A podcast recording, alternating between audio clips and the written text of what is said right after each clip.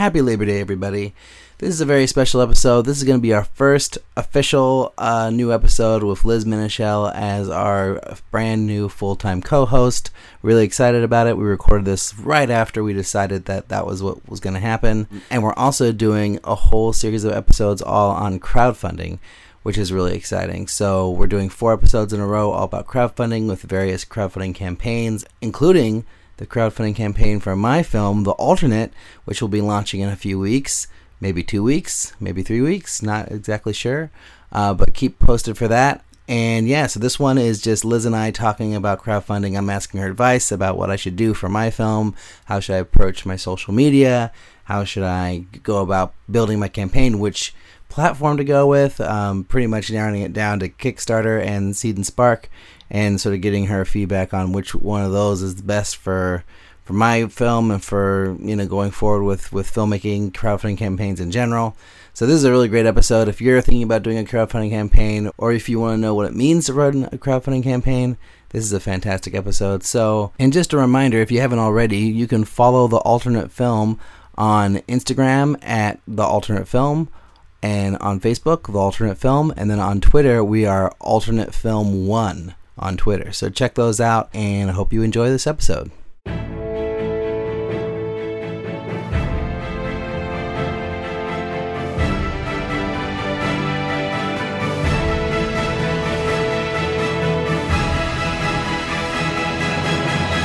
Welcome to Making Movies is Hard, a podcast about the everyday struggles of being an independent filmmaker. I'm Alrik Bursell. I'm Liz Manashil.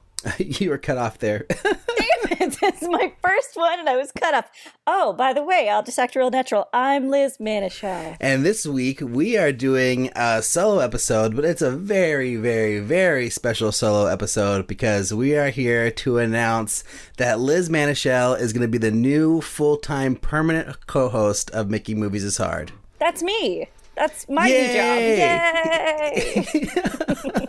I am so excited that this is happening. Um, I thought when uh, Timothy first left that it would be like, oh yeah, pretty easy to find a co-host. Um, and then it became very clear that it was actually very hard. Uh, Liz actually turned me down the first time just to guest co-host.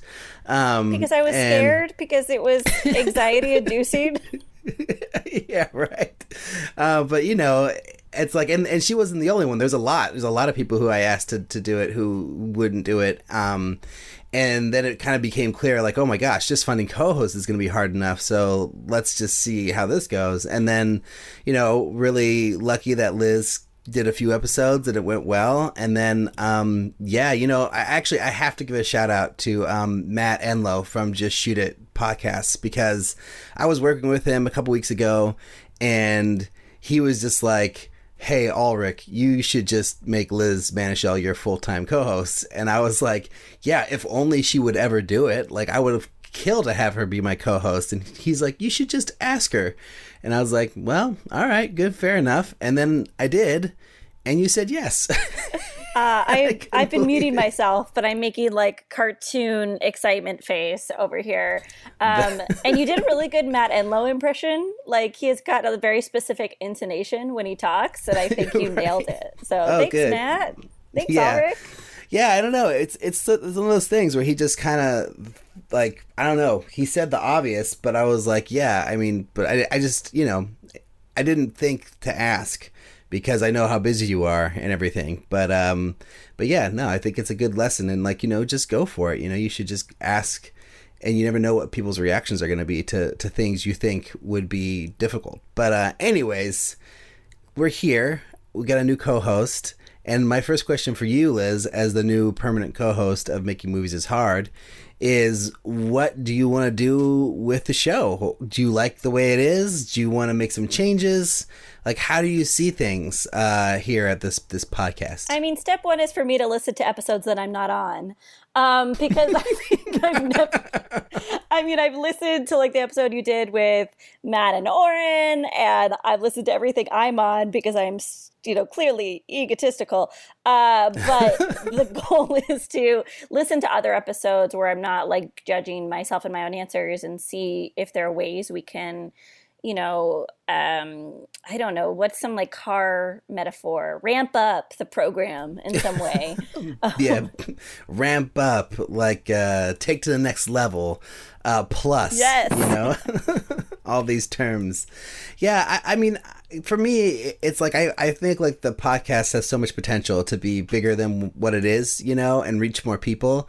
And what I've been struggling with is just having enough time just to record the episodes and get them edited and get them released, you know, let alone have enough time to do other things like actually pay attention to the Patreon and make hats or t shirts or redesign the logo or, you know, make the website better or, you know, even things that Timothy used to do when he was on the show, like he used to do this really great thing where he would separate the years of the podcast on on the left hand side of the web page. So you could be like year one, year two, year three, year four. And since he's left, I have not done that.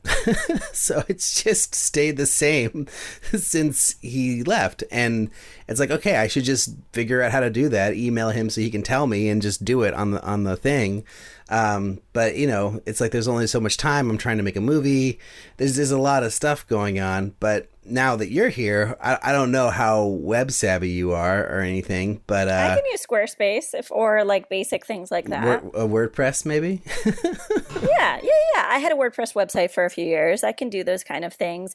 Share the load. I'm here to help. And awesome. I think this podcast has, um, well, clearly I think it's the best podcast, but I also think it's oh. the best title for a podcast. And oh, I really? Think, yeah. Oh, yeah. Oh, come on. Making movies is hard. It's a really good title. So I think we need to exploit that even more. So oh, merch, oh, yeah. merch could be very fun, but let's not. I'm also wary of the great campaign that Just Shoot It is doing with their um, hats. So we have to oh, yeah. like figure out a way to not overlap with their cool efforts. But we'll figure it yeah, out. Yeah, I have my Just Shoot It hat. I wore it on set in Los Angeles, and I took a selfie with it. Um, so you know, there you go. Much love to those guys. But uh, yeah, we could do. We don't have to do hats. We could do. She- I love t-shirts. I'm a big t-shirt guy.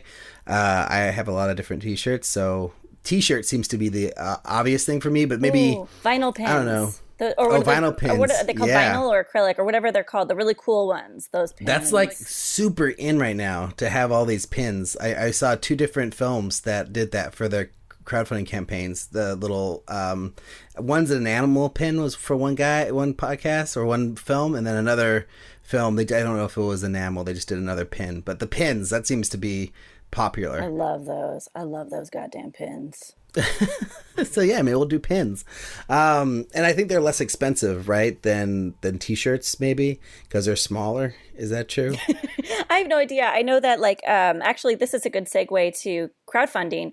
When you do a crowdfunding campaign, you're not really supposed to put pins because they can easily puncture the envelope and oh. also the weight of them might uh, surpass like shipping costs that are for just like a normal one stamped envelope so oh, really something for us to think about in terms of shipment yeah well that's good good segue because the main thing that one of the reasons why we, we originally scheduled this this episode was because I have a million questions about social media, crowdfunding, like what I should be doing because I'm, I'm ramping up for the alternate. Um, we're we're, we're gonna do a crowdfunding campaign. I'm not exactly sure when now if we're gonna do it in September or if we're gonna do it in October or even after the film is shot in November. I don't really know where that's going to be, but I, I, have my team together. We're building all the assets for it. Um, it's just that it, it kind of seems like maybe we're going to get some more money for production in from other avenues potentially. So we might not need uh, crowdfunding for production, which is kind of nice. But I still think we're going to do the crowdfunding campaign, and we've like launched our social media, you know, channels and all that stuff, and we're trying to post every day. I I did a really good job for like four or five days of posting every day on my social media, and then like yeah, I think it's sort of lapsed for a couple days, but I'm I'm gonna get back on it. But these are the questions I have great. for you. Yes. these are like things I'm like have great anxiety about. Is like this whole you know how to build your brand online and like what you should be doing and what you should not be doing and you know the advice i got from a lot of people including you early on was like okay you got to start your your Twitter, you got to start your your Instagram, you got to get your Facebook page going for your movie, and then you should be posting on all those things, but then sharing through your own personal um, account through the same platform. So, like, you know, if you post something on Facebook, you know, through the film, then you got to share it on your own personal Facebook so like all your, you know, your network sees it or whatever. So that's sort of what I've been doing. Um, but then I heard other advice from other people saying that, oh, maybe you shouldn't waste time on like a Twitter like film, you know, account.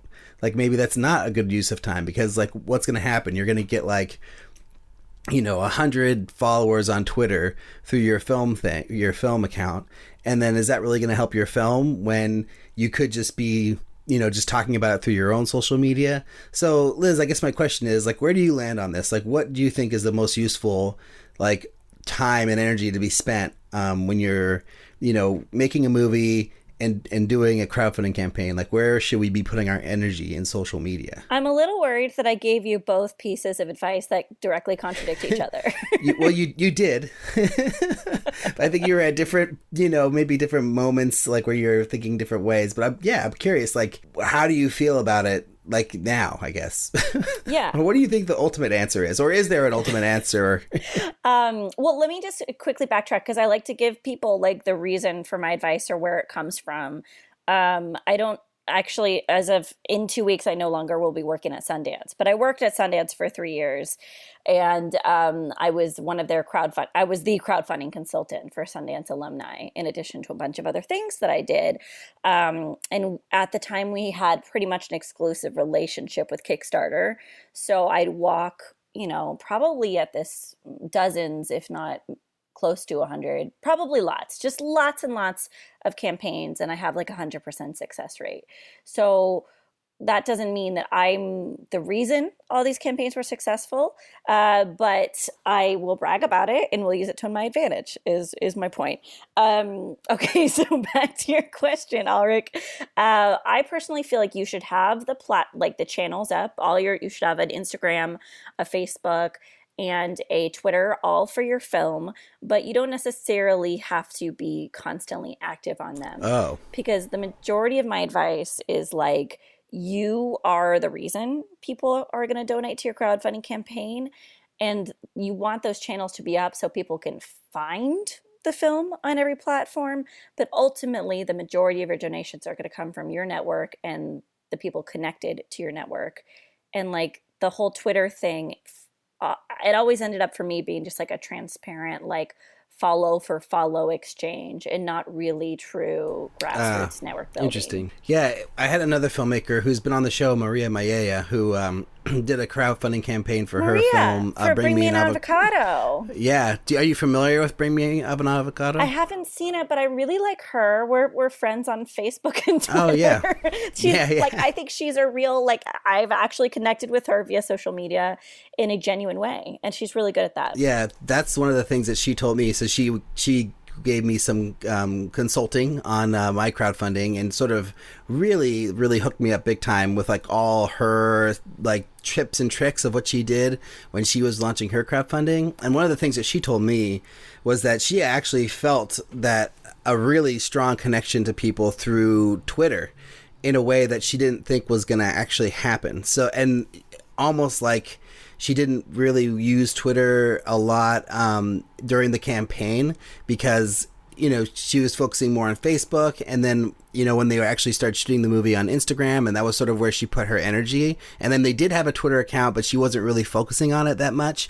And then it was like after she shot the movie, she spent more time on Twitter and really got to be into Twitter, and now she said that she like she just is like into Twitter, has made so many like really great connections with people on Twitter, made lots of great friends through Twitter, and really was like pushing me to be like, yeah, yo, put, focus on Twitter, like that's where it's at, you know, um, and that it can be more it, than right? just the fo- the the the thing, the um, you can, it can be more than just like the follow for follower thing. And you're right, she didn't do it at first. They had like an intern do it during the campaign, and she told me that that was like a big mistake, and that she she wished she would have put her personal efforts towards um, Twitter during during the the campaign. You know, um, and it's also I think because it was during this hometown hero thing that um, Seed and Spark does, where they have like this this this like con- contest o- of sorts.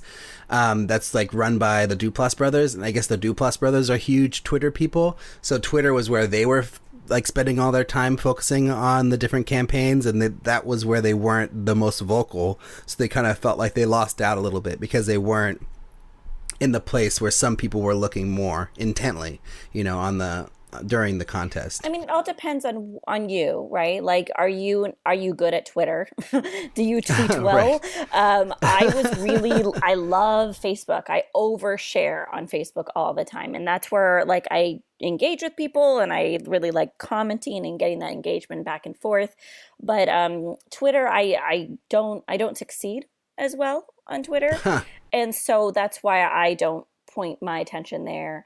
But um, I if she, so, did she actually get good amount of backers from strangers on Twitter? Did she confirm that? Uh, no, no, I don't think so. At the beginning, I think it was because when they were actually doing it, they were, um, they weren't focusing their energy. They kind of intern doing the Twitter thing basically during the campaign, and then it was till later when she really became into Twitter. And now, I mean, she's like super active on Twitter all the time now. Um, but I think mostly through her personal account, you know. But anyways, her, her she was just saying that that it's a platform that you should really pay attention to because the, it's got like a really you can communicate to a lot of people really quickly, really, really, you know, I don't know, in a direct way, I guess was what she was saying. Um, because you know, so so many people interact with Twitter, you know. But uh, but I'm not really a Twitter person. Like I use it a little bit, and I like it for now and then. But I definitely don't tweet like every day. Um, and I don't have a humongous following on Twitter or anything, you know. Um, but yeah, so I don't know, but I think like I'm just trying to be on it as much as I can and sort of just embrace all the social media campaigns or campaigns, but all the social media, um, you know, platforms and just be on them more now, just as I get ready to like you know launch this thing. But I just think it's a lot know. of pressure, though. Like my big thing, uh, like I used to be Yeah, like, it is. You're right. It's like an insane amount of pressure, and like I always made this joke before I made a mother, before I became a mother, that I'm like everyone's Jewish mother, and now I'm actually a Jewish mother, and I just want to protect people, and so I just think like, oh God, don't overdo it. Don't feel the need to be on Instagram, Twitter, and Facebook all the time. But yeah, I think you should try it out. And when your campaign starts, see where you get the most amount of traction and focus all your attention there. Facebook was my priority. And then um, I'm just, I'm a broken record about it, but email marketing is the most important thing you're going to be doing during a crowdfunding campaign. And, and like, I can break down that a little bit more, but uh, it's the highest conversion and it's a way that you can track people and see whether they click on links whether they're interested whether they read your newsletter and you could capitalize on that data like so much more than social media So, talk to me about the email stuff. Like, how does that work? Are you talking about emailing people individually, or are you talking about like setting up a newsletter and and you know setting out a newsletter like email blast like once a week or something? Or like like tell me like how are you? How should we be using email for our crowdfunding campaigns? I do both. I mean, first of all, it's been a few months, but I do run a newsletter for myself personally, and I got all those email email addresses from. Um, I talk about this a lot, so if this is annoying or redundant, let me know. But like um, from film festival screenings, so I like pass around a clipboard at film festivals when I when a film of mine is playing, and I gather email addresses, and I have about fourteen to fifteen hundred email addresses right now from uh, friends, family, and all those people I met at film festivals. And so I would encourage people to put as many colleagues on a MailChimp email list that they can, you know, not people who like maybe are like high profile and like bosses or supervisors or people that you might annoy, but you know, like a good chunk of colleagues and acquaintances. And then you want to like tag team that with some personal emails that are not templates, that are genuine reach outs to like maybe hopefully that that number is like 100 maybe it's 50 to 100 people and you would do a mailchimp newsletter once a week during your campaign and then one week prior to your campaign announcing you know a countdown that you will be launching a crowdfunding campaign so it, there's a lot to it Wait, so uh, so you would do like, only 50 to 100 people on the the mailchimp um No, that's uh, for the personal email. Sorry. So that's just like regular from your personal email address. That's like 50 to 100 individual emails. And then I would, Oh, the okay. goal is to get to like a thousand or more on your MailChimp email list and do that weekly. and is that is there any crossover so if like the 50 to 100 people are they also on the newsletter chain or are they like just separate like those are just people you're emailing individually think it's okay if there's overlap. I mean, people know it's a newsletter. You can see like the preview in your Gmail window that says like web version. Ah, okay You know, like you know you're being marketed to. Um, but you also want to be a little bit targeted to the people that um, you really know who are going to support you and back you, and you want to let them know that you know you appreciate their their support in a way that isn't templatized, that isn't like this kind of newsletter format. right so that's the 50 to 100 personal emails and you'll send those during the campaign or before the campaign or both I won't send those until the campaign is live. I think the idea Right, is right. people want immediacy, um, and that's why when you, you know, you promote the campaign on social media, you have to do it so often, multiple times a day, because social media is um, ephemeral and it's just like short lived and speeds right by you. But email, you get a little bit more latitude, so that's why you do it once a week and you do this the majority of your reach outs are during your campaign when people are at work in front of their computer uh, during that 9 to 5 monday through friday when they're bored and they're looking to help someone out and maybe feel a little bit better about themselves that day Yeah, yeah. Do you, as far as the announcement, um, and I'm, I love this because this is the kind of stuff that I really want to know. So when you send out your first email blast uh, to your newsletter, you know, people, and you're announcing the countdown of uh, to when the campaign's going to launch, like how many days uh, do you do for that? Is it like a week? 10 days 20 days like how much time do you give them to know that oh this is coming I would do 10 days to a week. I think a week probably is better just because it could stay fresh in someone's memory. And then, you know, I'm pretty active on social media, so I might do a much longer countdown on social media, on Facebook specifically, because Ah, that's where I'm at. So it might be like two months till my crowdfunding campaign, and then, you know, one month, and then 15 days, whatever it is. And I might have a lot of fun and goofy tone to those kind of posts so that I don't like Right. irritate people too much. Right. I was I was thinking about doing that, like doing like, oh yeah, it's gonna be like in one month, like something's coming, you know. Um, but I wasn't sure if I should be vague and be like, oh, s- like more more information coming in a month, or if I should be like crowdfunding happening in one month. Like, what if it was better to be specific or vague? You know, like what's the most exciting thing for people to see? Uh, so I haven't really said anything at this point. I'm just like posting stuff, you know, either about the teaser trailer that we shot or about other sci-fi movies that inspired us or just a variety of different things and sort of that's what what's being you know kicked out on social media right now, you know, and like old concept art and things that, you know, I maybe haven't really included like in my pitch materials, but I have that's been made for the movie, you know, f- over the years. It's just fun to share, you know. Um, but yeah, I I don't know. I haven't decided to. I don't know. I'm not. I'm, I'm just. I guess f- to, for me, what I'm just not sure when I'm going to launch at this point. So I don't really want to announce like, oh, we're going to launch on September 1st, and then we're not going to launch till like later. I'd rather like wait till I know when we're going to launch and then decide to like you know do the announcement and everything. I think that's super fair. I would, you know, when you're ready to announce, I would say it's a crowdfunding campaign. I wouldn't be too coy about it just because right. um, what I was always surprised by, and I think it's like my awkwardness and my like crippling low self esteem, but it's like I just assume no one wants to give to my crowdfunding campaigns when I have them. and then when I post on Facebook that I'm crowdfunding, people that I really didn't think would even give one shit about the campaign will say things like, shut up and take my money, or something like really sweet and supportive Oh, because funny. people are wonderful and I shouldn't be so mean to them. Um, and then I like I make a mental note and I write their name down and I make sure that they get a targeted email or I make sure that they get included in a very specific reach out. So I think you can test the waters when you're ready Right. as well. So how many crowdfunding campaigns have you done for your projects um, over the years? So I crowdfunded for my first feature, Bread and Butter, and then I did, a, and that was about thirty-six thousand dollars raised in 2012. And then in 2016, uh, right before I came to Sundance, I crowdfunded for my second feature, Speed of Life, much smaller campaign. I think it was about 16,000. And then um, I did not run this campaign, but I just supported the campaign of my third feature, but that was Seed and Spark for Lady Parts. So I've been a part of, you know, I did the campaign for two features supported a third campaign and then consult on a bunch. Wow. And so the first two were they both Kickstarters? Yeah. And I love Kickstarter. And Kickstarter is like the majority of the campaigns I've worked on at Sundance because we had an exclusive relationship with Kickstarter for a few years.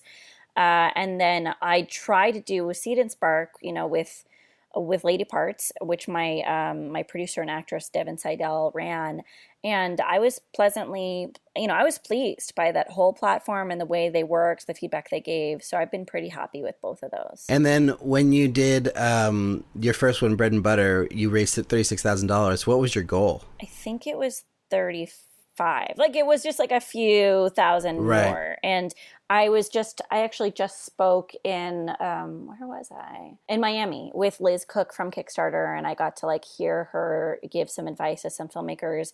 And I guess statistically speaking, most people raise like 110 or 111. It's like over a 100% of their goal is is like on average um, what people raise. Right right. It's just like a little bit more than than what they asked for. They're not doubling their goal very often right. And basically. kickstarter takes you know 5% um, of what you raise and then the credit cards are about 3 to 5% those stripe fees so you could be looking at 10% of your goal being taken out um, once you raise it and so it's always good to kind of hedge your bets with raising more than 100% of your goal. Yeah, yeah. Um, and why did you do, go for far less money with your second crowdfunding? Was it because you felt like, you know, you raised a lot the first time and you didn't know if you could raise that much the second time? Or was it just because that was the amount that you needed to get the, the film made? Like, what was the motivation behind that? It's never the amount needed to get the film raised. It's always what you think you could raise.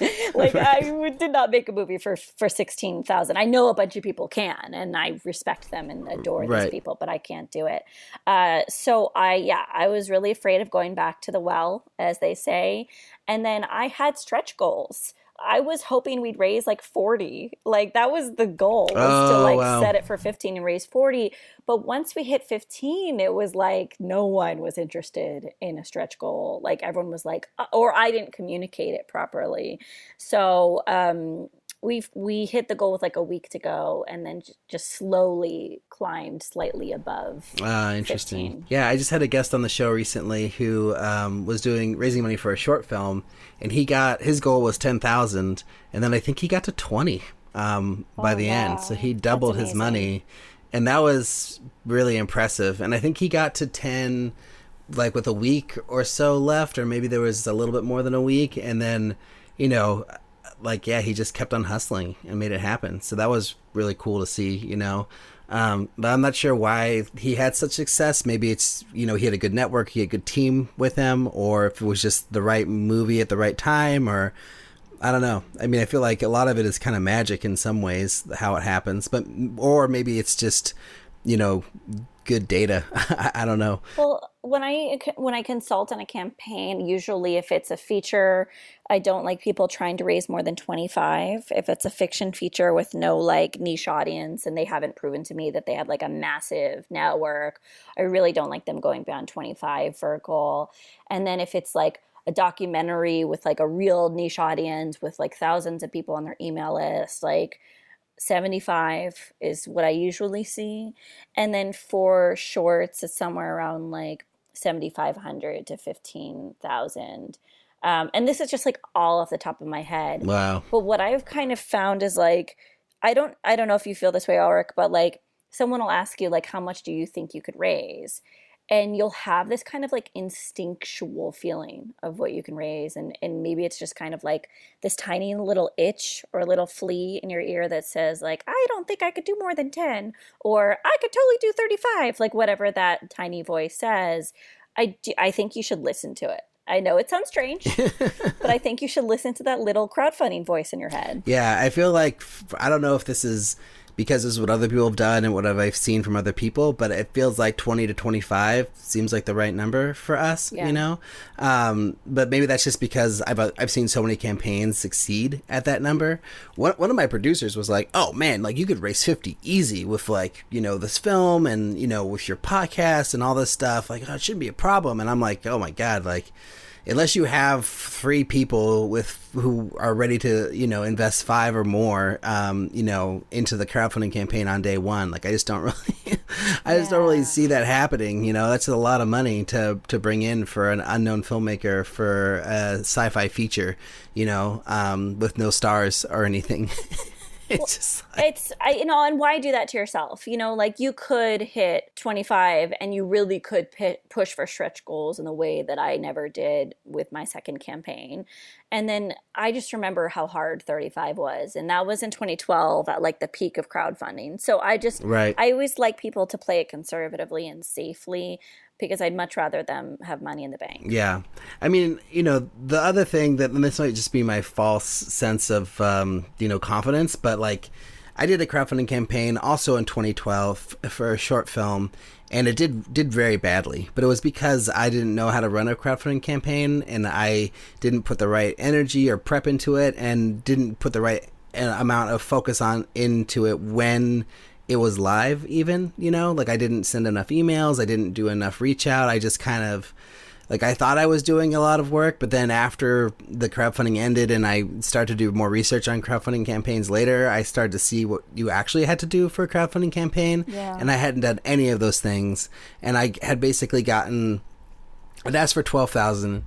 I got to seven on my own, and then I just goosed the rest just because I didn't want to lose that seven, you know. And then obviously I ended up, you know, having to eat those fees and those costs, and I promised T-shirts and posters, and you know, of course, all that money, you know, that sucked up a lot of money that I didn't have for it too. So I probably ended up like with five thousand dollars for the actual short film after all that, you know, time and energy and you know money that I put into it. But it was a good learning experience, and that was you know whatever almost like well seven years ago now almost.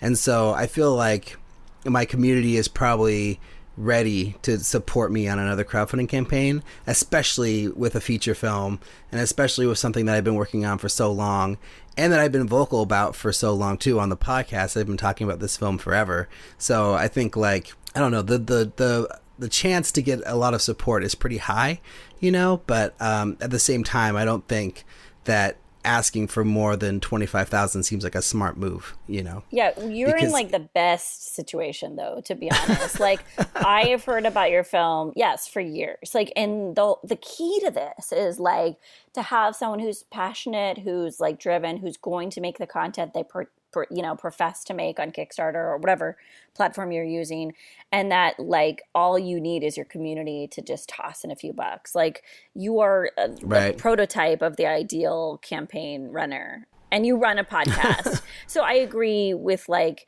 the confidence of your producer, but I still think 50k is too high. Yeah, yeah. And I mean, I also have a really cool teaser trailer that I'm going to be able to release with the crowdfunding campaign. And I did some cool stuff when we made it, like knowing that it was going to be for a crowdfunding campaign. So it's sort of like, you know, we're integrating the the crowdfunding video into the teaser trailer in a way too, which is fun. Uh, so I don't know if it's going to be as cool and people are going to react react to it the way that I think they will, but I think it was pretty fun that we did this. And I basically took notes directly from uh, the Seed and Spark people because they were on the show a few like a year ago, and they were just saying, "Be inventive with your video, like do something that really shows people that you can make the movie that you're promising." And I kind of feel like we've done that, you know. Um, it's got visual effects. It's got like basically a scene from the movie, like shot, and then you know with me and some of the crew talking like on set, basically. So I don't know. I think it'll be cool, but uh, I think again, like you never know what people are people's reactions are going to be. Like I could think it's the coolest thing ever, but then when you release it, like you know, it could just land with a thud. You never know. I, I doubt it it will land with a thud, but I'm a little bit um, uh, controversial in my opinion about crowdfunding because I, I think I actually got in trouble with Kickstarter about implying this once. We were like Oh, really? at a lunch and I was working at Sundance and I was talking about how people should run campaigns in a very emotional way. And I think that that uh, they did not like that because they didn't want to think their platform was one for w- wasn't like a cool brand, I guess, or like associated Oh, with desperation or something. Um, and I, I couldn't never get past that conversation I had with them. But like for me, when I donate to a campaign, it's not because of the project. Like I'm really glad you have a badass video and you need to have like a polished video that shows you know what you're doing as a storyteller. But I always donate because I like the person and I want to help them. And it's always about the individual and and rarely about the project. Mm, interesting. So it's it's the people, it's not the movie, is what you're saying. totally what I'm saying. And I know, I think Kickstarter disagrees with me because I've, I've heard them disagree with me. And I'm sure every other platform would disagree with me. But my experience is that when I run crowdfunding campaigns, people are giving to me because they know I'm like incredibly neurotic if I don't raise the funds. I think some of them want to calm me down. I think some of them like are just being like wonderfully kind individuals. Like I this could be my skewed view of the universe, you know, coming into play here, but it really feels like all the all the donations are from people who are friends and family who who care about my mental state and want what? This is going to sound really weird. It makes me sound really unhinged.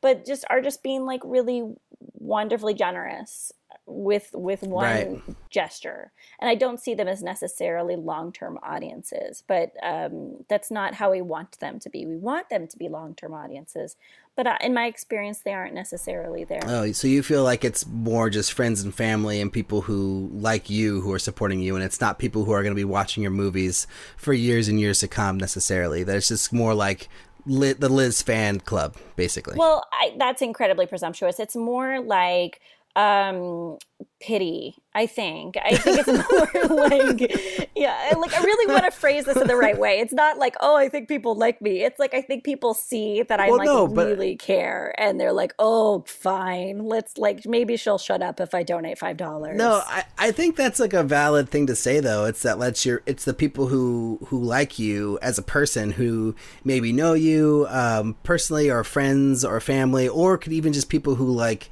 follow you on Twitter or you know are on your newsletter and look forward to seeing your newsletter every month or like listen to you on podcasts when you pop on pop up pop up on podcasts you know? It could be those kinds of people. Or maybe it's someone who's reached out to you for advice and you wrote them like a really heartfelt response and you maybe help them in some way and then they feel like they want to give back it, it could be lots of different types of people you know I've realized like this is where our dichotomy is. Like I believe all things are motivated by guilt and pity, and like you have this like wonderful view of the universe, and this is where we come to like a head.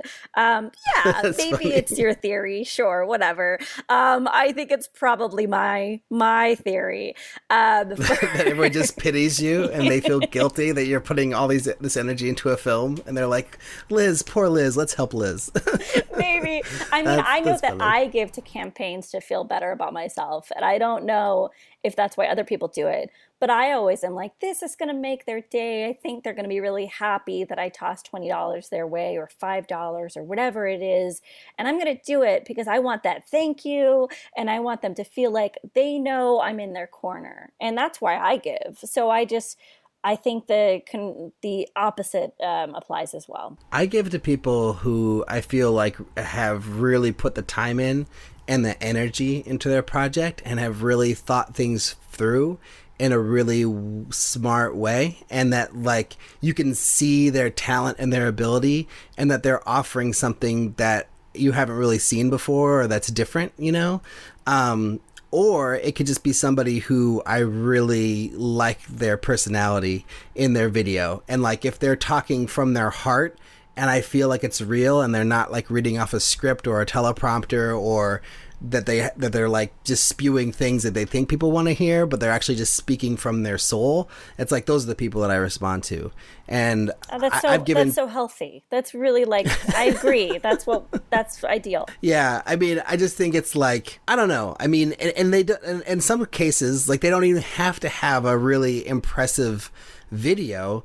It it just needs to be. Um, if it's their if their soul is there, then that's good. But if they also have their soul and they have an impressive looking teaser trailer or whatever, then it's like a double whammy, you know.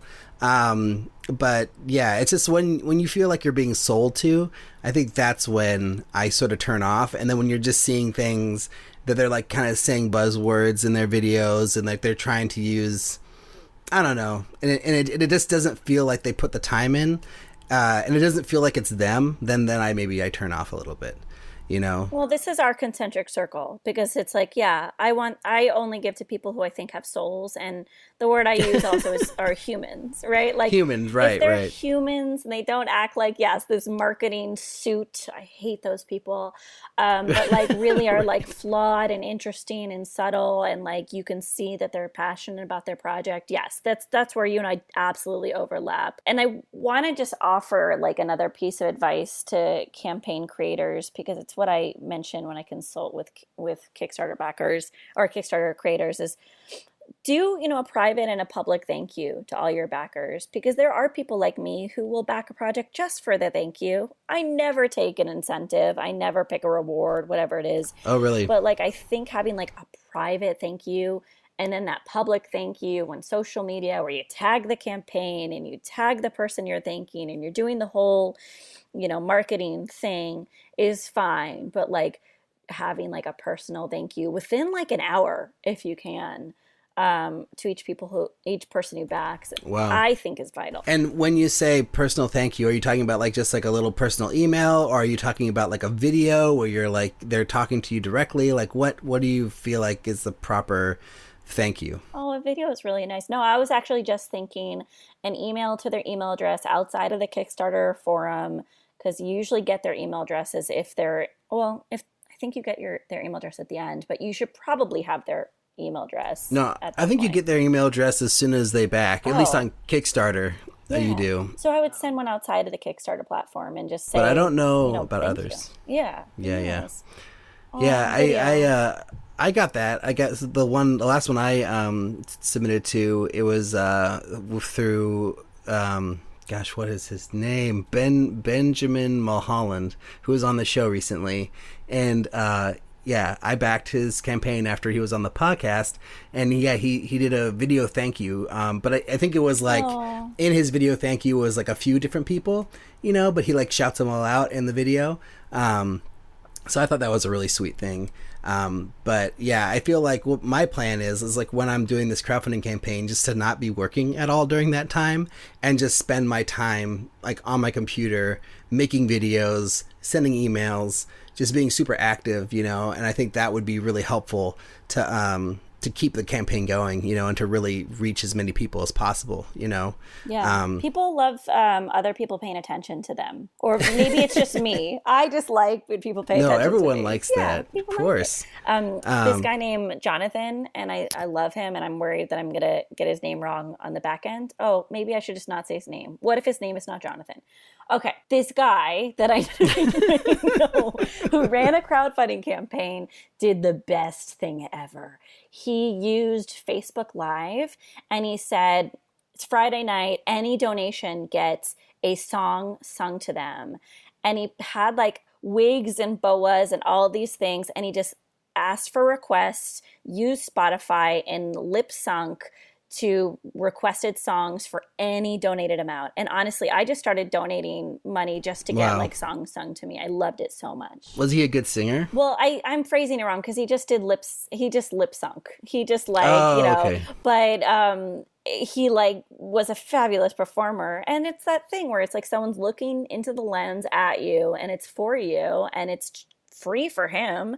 And I got to hear like that ain't no way to treat a lady by Bonnie Raitt for three minutes. Like I had a great time. So, so you would say the song that he that you know you would name the song and then he would lip sync that song directly to camera, you know, to the for each backing he got? Yeah, he did like a whole dance performance, and this was all improvised. Oh wow! And it was for yeah any amount, and it was within like ten minutes. Like I messaged him, he thanked me, devoted his Friday night to this, and then within ten minutes he exported a video and also put it on Facebook Live and tagged me. Oh my goodness! Wow! And was he the the director, writer, and star of this thing, or just the director, or like what was his role? He was the director, and I, as far as I know, he's not an actor.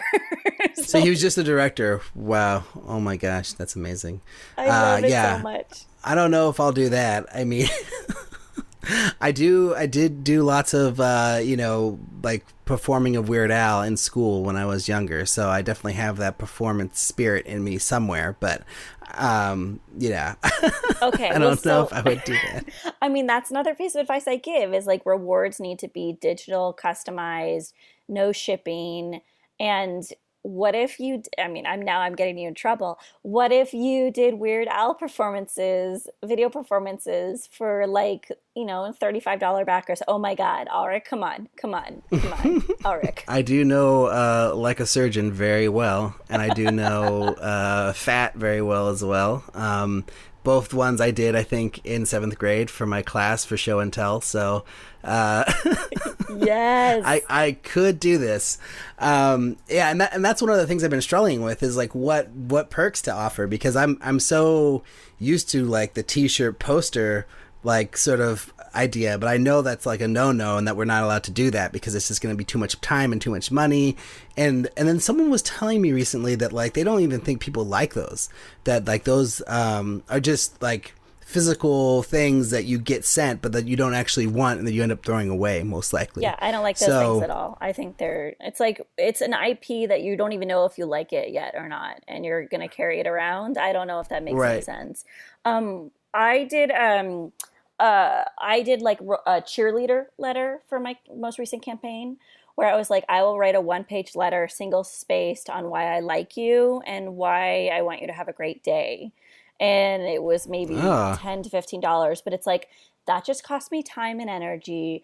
It's, you know, it's valuable to them because I get to express you know an honest opinion of why i love them i think is is valuable to some people they need to hear that um, and it made me feel really good to celebrate another person so it's super dorky and woo woo but like those could be some rewards you know lip syncing letters stuff like that so you'd write a letter to someone you did, you didn't know about why you love them that was like oh, yeah. one of the perks i mean it only happened like three times and i would and i would really like really like pull from um, very little material i'd be like it looks like from Facebook that you are from Florida. I love Florida. Florida people are great. Like I would just like oh, really expand it. Um, but it worked. And then also you have a podcast what if like you know right. $200 donations or you know back you know people backed a certain amount got to be a guest on on the podcast like that's right, amazing right. yeah yeah that was an idea that was one that we were i was thinking of was like yeah especially like be a guest on making movies is hard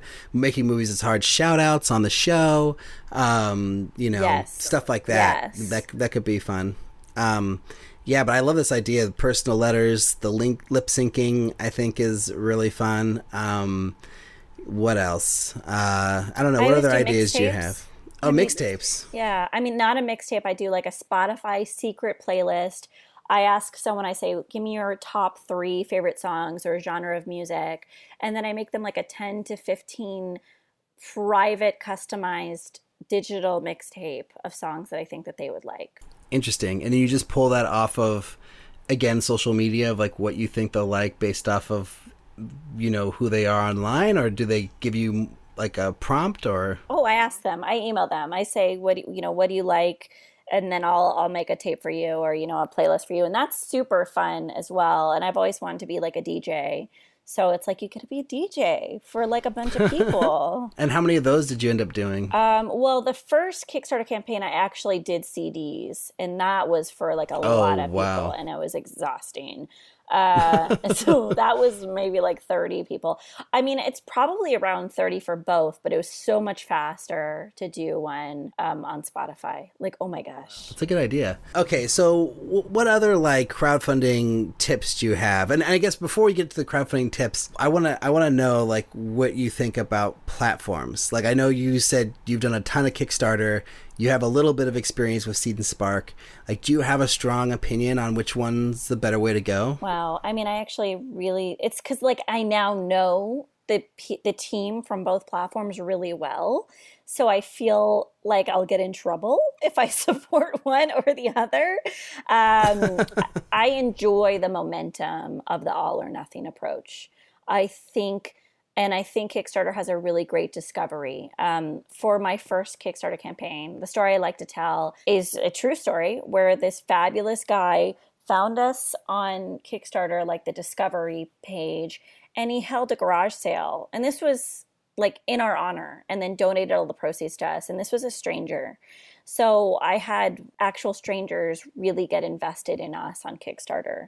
And that was again seven years ago. So I think that any other platform would have that potential. But I've only had that experience on Kickstarter. So I just really have a lot of loyalty to them. Interesting. But yeah, and Spark gives like fabulous uh, campaign feedback, and Jerry, who used to work there, is just like a peach of a human. Um, yeah, so. Jerry's great. He was the one who's who was on the show, um, oh, Jerry. which was really awesome. Uh, yeah, I, I so I would I've been struggling with this, uh, going back and forth between Kickstarter and uh, Seed and Spark, and the reason why I feel really strongly pulled towards Seed and Spark is because they are for filmmakers.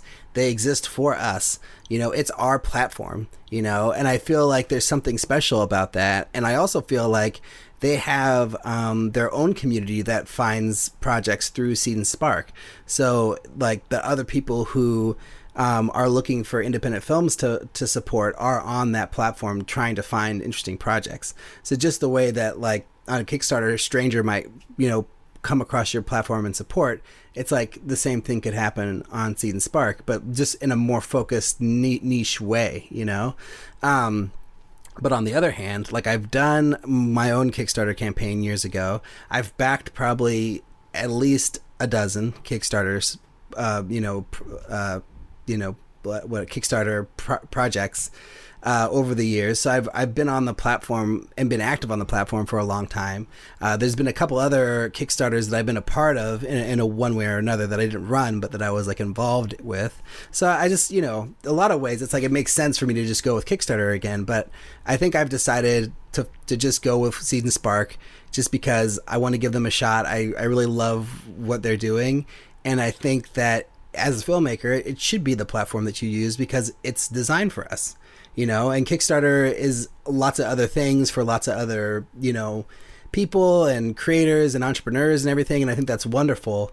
But i think that like you know if there's a platform that's for us us, us as filmmakers that's the one that we should that I want to be using, you know. I mean, I'm but on yeah, board. Maybe, maybe I support you. but maybe it's the wrong decision. I don't know.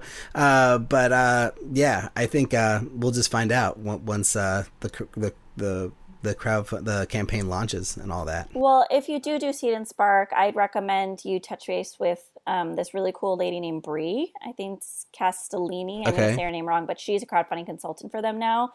And what I also love about Seed and Spark is just like, I mean, everyone is obsessed with Emily Best, but like I personally know her because she became, you know, I became a mom around the same time she had her second kid. So like now we exchange parenting tips and I would want to support her in her venture.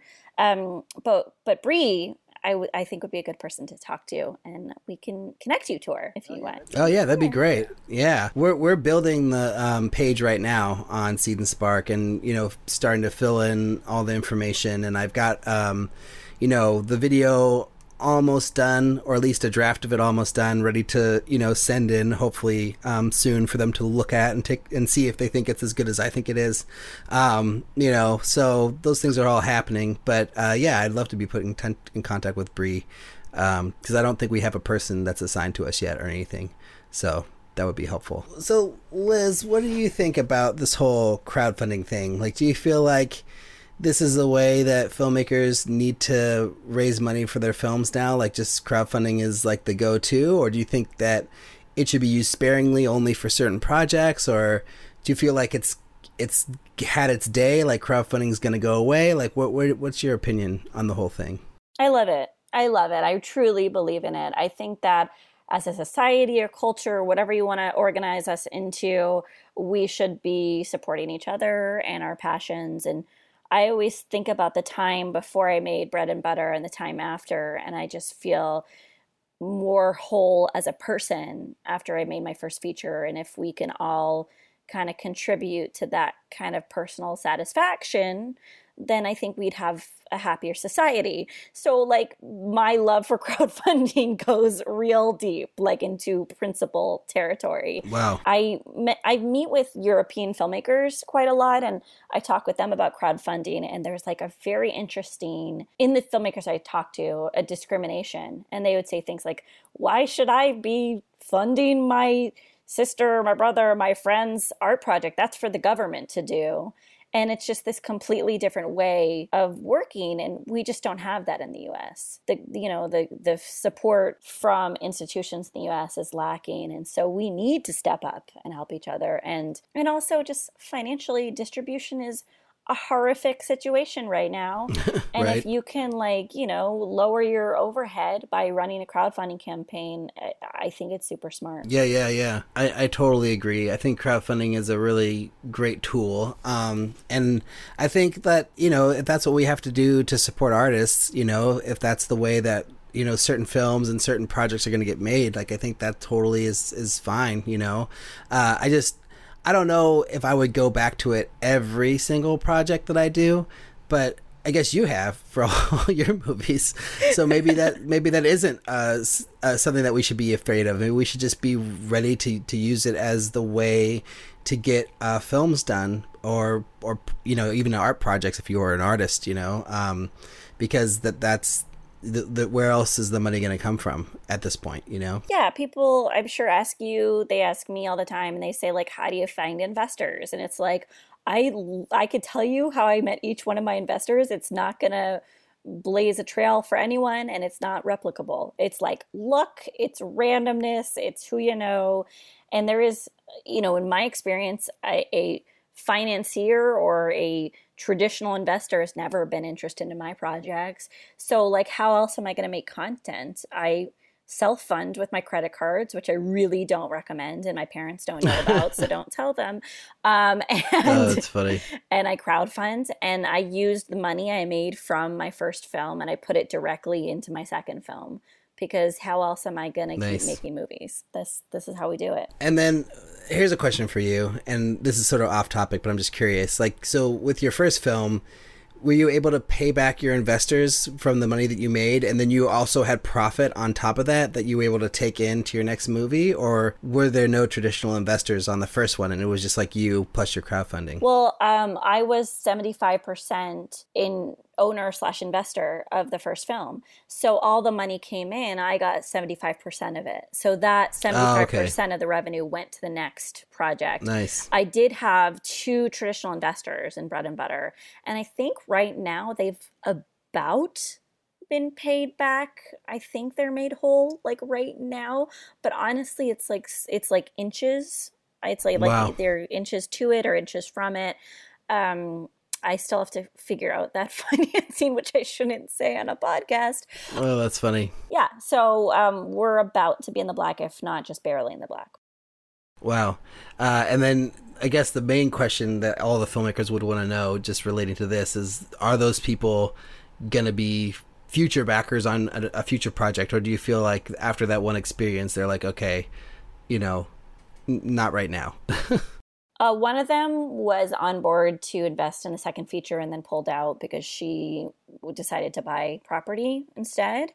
And then the other one, you know, very politely declined. But every time I send him a check, he's always like, wow, I'm surprised. Like he's always really surprised when we write him checks.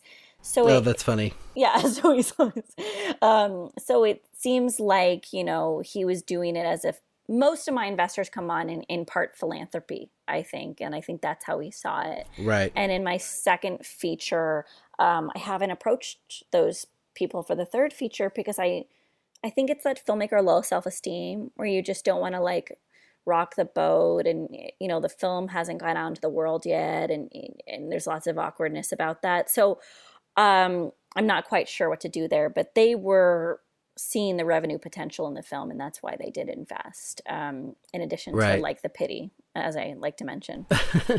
Right, but I mean, I guess you know it's kind of hard to go back to them uh, while the other film hasn't even been sold yet. So it's like you got to wait till that one's sold, and then once that deal's in place, then maybe it's easier to go back or n- or decide not to go back because you know you didn't recoup their investment or whatever. Um, you know? Well, we have, I mean, I'm overseeing the distribution for Speed of Life. I just signed with a distributor the other day. I oh, congrats! thank you. I'm doing, um, also, I'm working with a blockchain company to, to do an ex- exclusive blockchain transactional window for the film. Um, and then we're just working on um, international. So, like, they've been apprised to all of the updates and distribution, but it's not like, you know, that old world kind of like the film's going to be sold with an advance or an MG and like that money is going to come into the LLC and all those fun things. Like, there's no advance. There's, and it's just like, we'll wait and see through marketing how much money we're going to make. Yeah. right, right.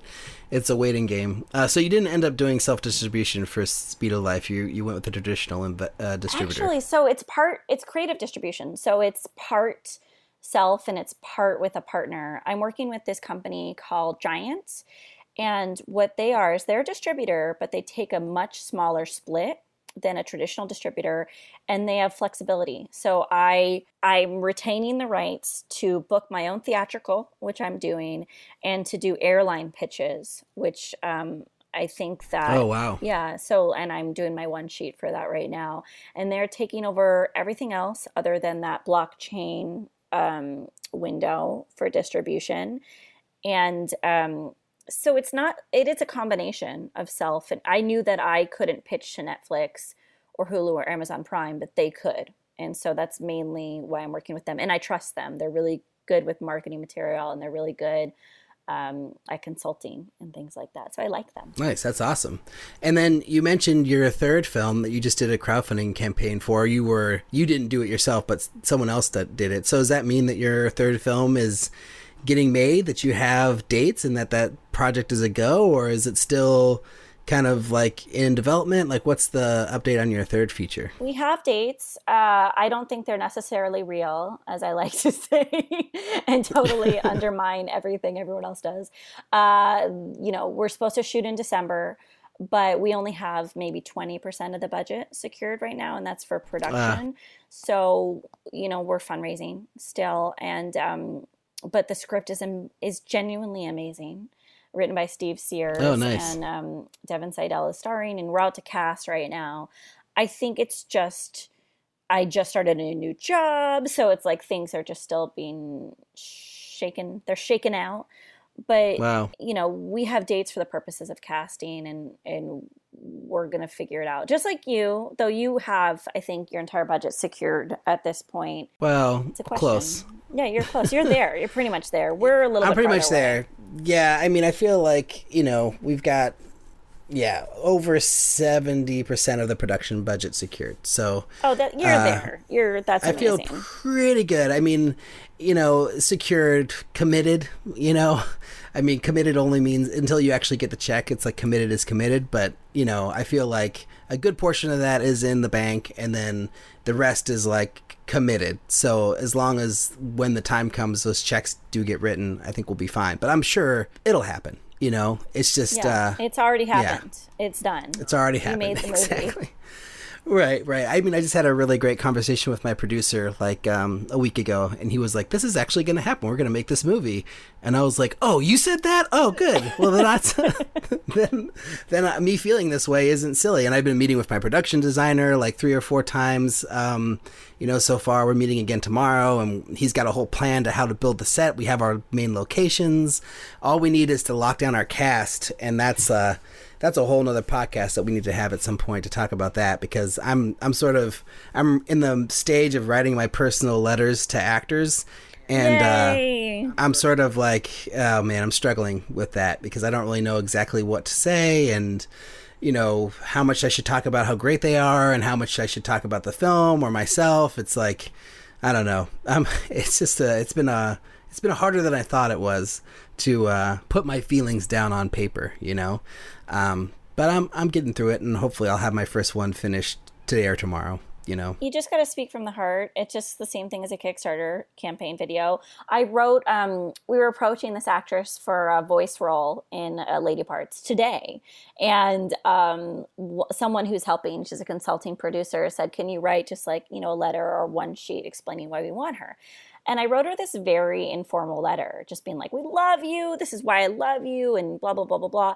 And those are the kind of video, you know, the, those are the kind of letters that have um, really helped me in the past because actors are humans and they want to be spoken to like a human and they want to know that they're working with someone with a sense of humor or heart or you know blood pumping through their veins. But the person that suggested i write to this actress was like really put off by how informal i was being. And oh I, really? Yeah she was like uh maybe we'll just write like a bullet points instead of this letter you wrote. And I, I would I would say don't be deterred by the by the suits in this industry. If you write like a well written letter, you know, you don't have to talk too much about yourself. You drop you drop a few things about why this film is important to you and how long you've been working on it. But um, but but if you show appreciation for them, I think that's actually the most important thing. Uh, do you uh, do you ever um, do you give like give the synopsis of the film in the letter at all, or do you just talk more about like let the other you know like yeah i mean what do you include i guess that's what i'm just curious like what do you include in that letter? Do you include the synopsis? Do you include like a little bit about the movie or is it more just the personal stuff? I think i have a log line in there you know or just like a very very short yeah. synopsis. You don't want to be too wordy um, right. But I do drop in why this film, you know, why me, why this film, and why them. Uh, right. And I, again, I think that including a picture of yourself has been incredibly helpful to me. Um, yeah. Just being like, this is me. This is like who is looking at you if we were together and talking to you through the computer. Um, and you know it shows that you're friendly and you're silly and i think that's good too. You want to have a good fun set. Yeah i have a picture of my wife and i at our first or i guess it's our second star trek convention raising money for my first movie. Like we went yes. to a star trek convention in uh, Star Trek uniforms, um, Starfleet, and then we had like little flyers for my movie, and we were passing them out to uh, to all these people. I think it was for the crowdfunding campaign. And my wife actually got one in the hand of Brent Spiner, Data, uh, from Next Generation, which was really fun. Obviously, I don't think he he didn't tweet about it. He didn't. I don't think support the film, but it was just it was really fun to like you know be there and like being re- reaching out to you know our heroes uh, basically w- about the movie and uh, and, it, and, you know and that short film was had a little bit of a Star Trek connection so it kind of made it you know like it f- was fitting but yeah there's a there's a photo of us that was in Vulture years ago um, talking about the movie and everything um, oh, that's so I'll huge. dig up that. Vulture's a big deal. I mean, that's like a good. Yeah. you could be self-deprecating and also like humble braggy at the same time. That's perfect. Right, right, right. So uh, I'll, I'll I'll dig that photo up and throw it in there because I think that'll be a fitting way to describe my personality. Uh, yes. at the same time, you know, getting it out to them. Um, I think. Well, thanks, Liz. Oh, that's, wait, really that's quickly. helpful. Um, yeah, I'm glad it was helpful. Um, I I think there's a whole different way of looking at this. That's not my way, right? It's it's like sure. you know playing it cool and not sharing too much and working you know the agents in like a very um, suit like way, and that has benefited filmmakers for decades. And I think I just I, I never give that traditional route enough credit but I just don't do things that way. So, you know, putting in a picture and writing these really what are trying to be genuine letters is one strategy, but there's a whole other strategy people can do and I just want to acknowledge that this strategy might not be right for someone. Right. Well, you know, I think that strategy works better if like you have lots of accolades to back you up, like or money. Your short film won Sundance, yeah. or you know, you blah blah blah have this connection, or you know, whatever. Like you have like bigger things to put in that formal letter. But if all you have is your personality and yourself, um, you know, and your passion, like I think that's probably what's gonna work better. And I think it's it's all your personality too, right? Like you have to be the person who would write a goofy letter like that, and you know, have that be something that you're comfortable with. And I think I'm much more in that line than I am the suit line. I just feel like, Good. Yeah. you know, and you want people who are okay with that personality too. Like you don't want to bring someone on set who uh, is going to clash with you being, you know, more in- enthusiastic and um, I don't know, energetic. I guess I, I don't know. yeah, you don't want to be. You don't want to have someone with like a massive ego on set who doesn't have a, a sense of humor and is, can't hang. You know, it is a business, but it's also a collaboration. Right. So I, I think this is another one of our concentric circles, Alrik, where we both Yeah. are little goofballs, except for you're quite Right. tall and I'm very short, but we are go- goofy Yeah. balls. We're goofy balls, but different size goofy balls, basically. yeah, that's funny. So I don't know. Any any last thoughts on crowdfunding or social media, or like what we should be doing as filmmakers to get our films out there, or is it just speak f- from your heart and don't stress yourself out? Oh yeah, well those are I leave summed up my advice very very well in ways that I should have. Um, I think the last bit of, bit of advice is to give yourself a break. You know, I say concentrate all your communications from nine to five, Monday through Friday. Launch your campaign on a Monday or Tuesday morning. Spend your work day or you know your nine to five promoting the campaign. Don't freak out too much after 5 p.m. Don't freak out too much on the weekend.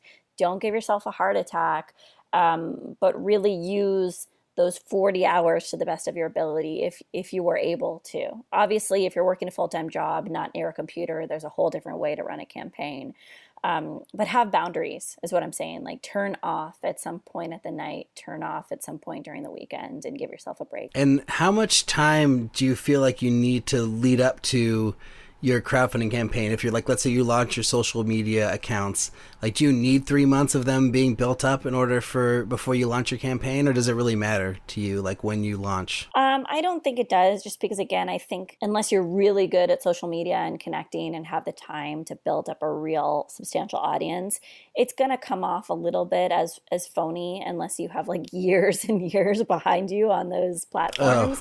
Right. Um, so I say, you know, get you can probably get all your assets together um, and run a campaign within a month's time. Wow, interesting. Because I've what I've heard from other people is that like, oh yeah, you need like three months minimum on social media, like you know, posting every day, building an audience, you know, like that kind of thing. But you don't necessarily think that's all that important. I think people can see through that. I do. I mean, like we did something similar where we went on Reddit before my first campaign, and I had this fantastic like high schooler who wanted to volunteer for the film, and so we like tried to start conversations on Reddit, and like they didn't give a shit about us. Like it was so forced. Um, but then ultimately, people responded most to the video and the email marketing and then my desperation which kickstarter would not approve of me using that word but it was true my desperation.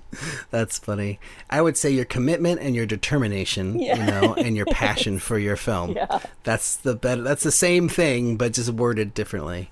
Um, awesome. Uh, I was just wondering to think if there's any last thing. Oh yeah. So you're saying don't worry about posting every day. If I miss a day, if I post like a few times a week on my social media campaigns, like that's fine. Like I don't need to be killing myself coming up with things to say every day. Well, I want you to post on your personal channel every day, multiple times a day. What I'm Okay. saying is have boundaries. sorry, have boundaries in terms of like the hours of the day. Give yourself Right, right. an evening. Give yourself a morning. You know, take a lunch break. You were saying that you're gonna like not work during those 30 days or whatever. Right. So don't don't go crazy and people will give you latitude if they donate at 10 p.m. They're not expecting a thank you within the hour at 10 p.m. You know, get some sleep is what I'm Right. saying. But do it the next morning. Yeah. Do it the next morning. Yeah, I have a lot of other ideas for like the crowdfunding campaign too. Like I want to do multiple videos with different crew members, like go around and talk to different people and just like cuz I'm going to have that time, like I might as well use it, you know, and uh and just pump out more content because I feel like the more videos and the more things that you release um during the campaign, I think the more attention you can bring on to to it potentially. Um but as long as it's new, interesting things, and it's not just the same thing over and over again in a different form, Yeah, you know. because people want to support your DP, they want to support your producer, they want to support your first AD, like whatever crew you have attached. They have a whole network, and I'm not saying like you know exploit them, but they they are invested in the success of your crew members as well. Yeah, yeah, yeah, totally. Um, well, all right. Well, this has been a fantastic episode. I could probably talk to you for another hour or so about other things, Liz, because uh, you're just Yay. a wealth of knowledge. Aww. But that's why you're the best co-host, because we could just have uh, episode after episode after episode forever. Which oh, the other thing do, I wanted, to, right? Oh yeah, absolutely. we should have read um, iTunes reviews. I, have been really, really behind on reading iTunes reviews, so we have like probably I think at least eight to read. Um, but we'll do that next time because it's already an hour plus, and uh, it's you know we have things to yeah, do. Cool. I'm writing it on my to do list. Read iTunes review. See, this is like going to be a part of the ah. podcast. Ah, is like hearing Liz perfect. type on her to do list. nice.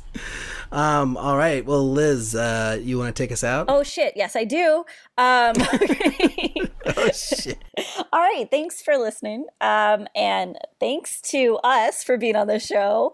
Uh, we can check out our website. It's our website now. Alrik. Oh my god, it's our it's website. our website. MakingMoviesIsHard.com, where you can find links to all the things we talked about on the episode. Um, you can email us at uh, podcast at MakingMoviesIsHard.com. Uh, I'm at Liz Manashil on Twitter. And Alrik, where are you? I am uh, Alrik B on Twitter and Instagram. And, uh, you know, we're MMIH Podcast on Twitter, Facebook, and Instagram. Although our Instagram needs a lot of love because I am not posting on Instagram at all for MMIH Podcast. We can um, But Liz, up. maybe you can help with yeah, that. Yeah, that, that would be great. Yeah, I'll give you all the login information. um, oh, yeah. Um, if you like the show, tell a friend tell a friend. Help us get the word out. Yeah, and don't forget the the review on iTunes or Stitcher. Those are really helpful. Oh, and we're on um, what's it called? Spotify now too, and I think you can leave reviews on Spotify. Uh, so Spotify. that's very exciting. Yeah, yeah. I don't know how many people are listening on Spotify, but uh, it's there, so that's good. cool. We did it. All right. Talk to you guys next week.